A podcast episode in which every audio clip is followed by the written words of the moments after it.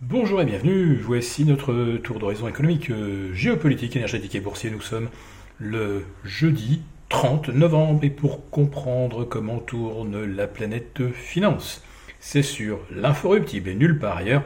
La thématique du jour, ce sera rallye boursier et récession. Bon, allez, on le tient le mois boursier le plus parfait de l'histoire. En tout cas, probablement des 43 dernières années.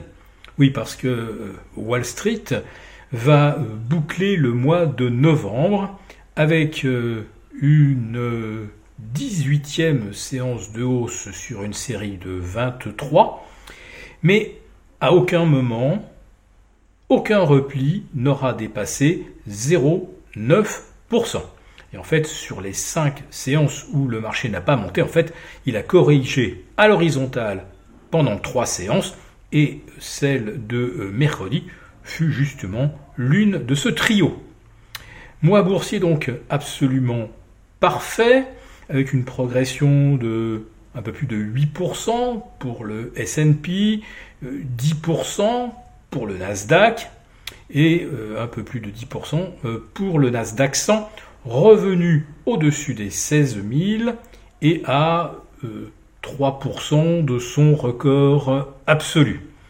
C'est la remontée la plus rapide de l'histoire entre une période de consolidation et un sommet historique.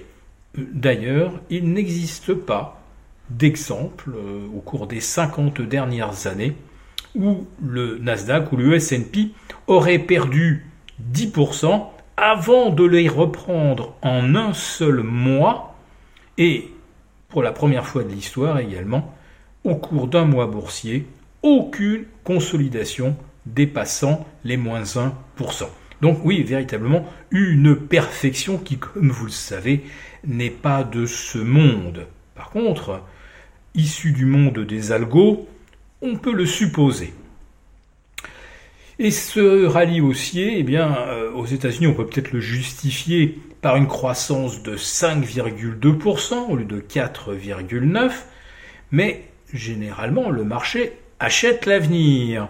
Et l'avenir, c'est euh, un coup de frein euh, brutal sur la croissance qui reviendrait en dessous de 2% aux États-Unis, selon l'OCDE, qui révise même ses prévisions 2024 de plus 2,4 à 1,5% seulement, car les États-Unis vont se trouver euh, confrontés à un coût de leur dette qui va dépasser les 1200 milliards de dollars, euh, une facture absolument euh, gigantesque. Mais surtout, les États-Unis sont maintenant plus endettés qu'ils ne l'ont jamais été, et c'est exactement la même chose pour les ménages américains qui en sont réduits pour profiter des soldes de Thanksgiving à acheter aujourd'hui avec des crédits différés où ils commenceront à rembourser seulement début 2024.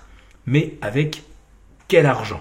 En tout cas, pour l'instant, même si l'argent n'est pas rentré dans les caisses de ceux qui ont vendu euh, des produits soldés pour Thanksgiving et Black Friday, eh bien, c'est tout de même compté comme du chiffre d'affaires.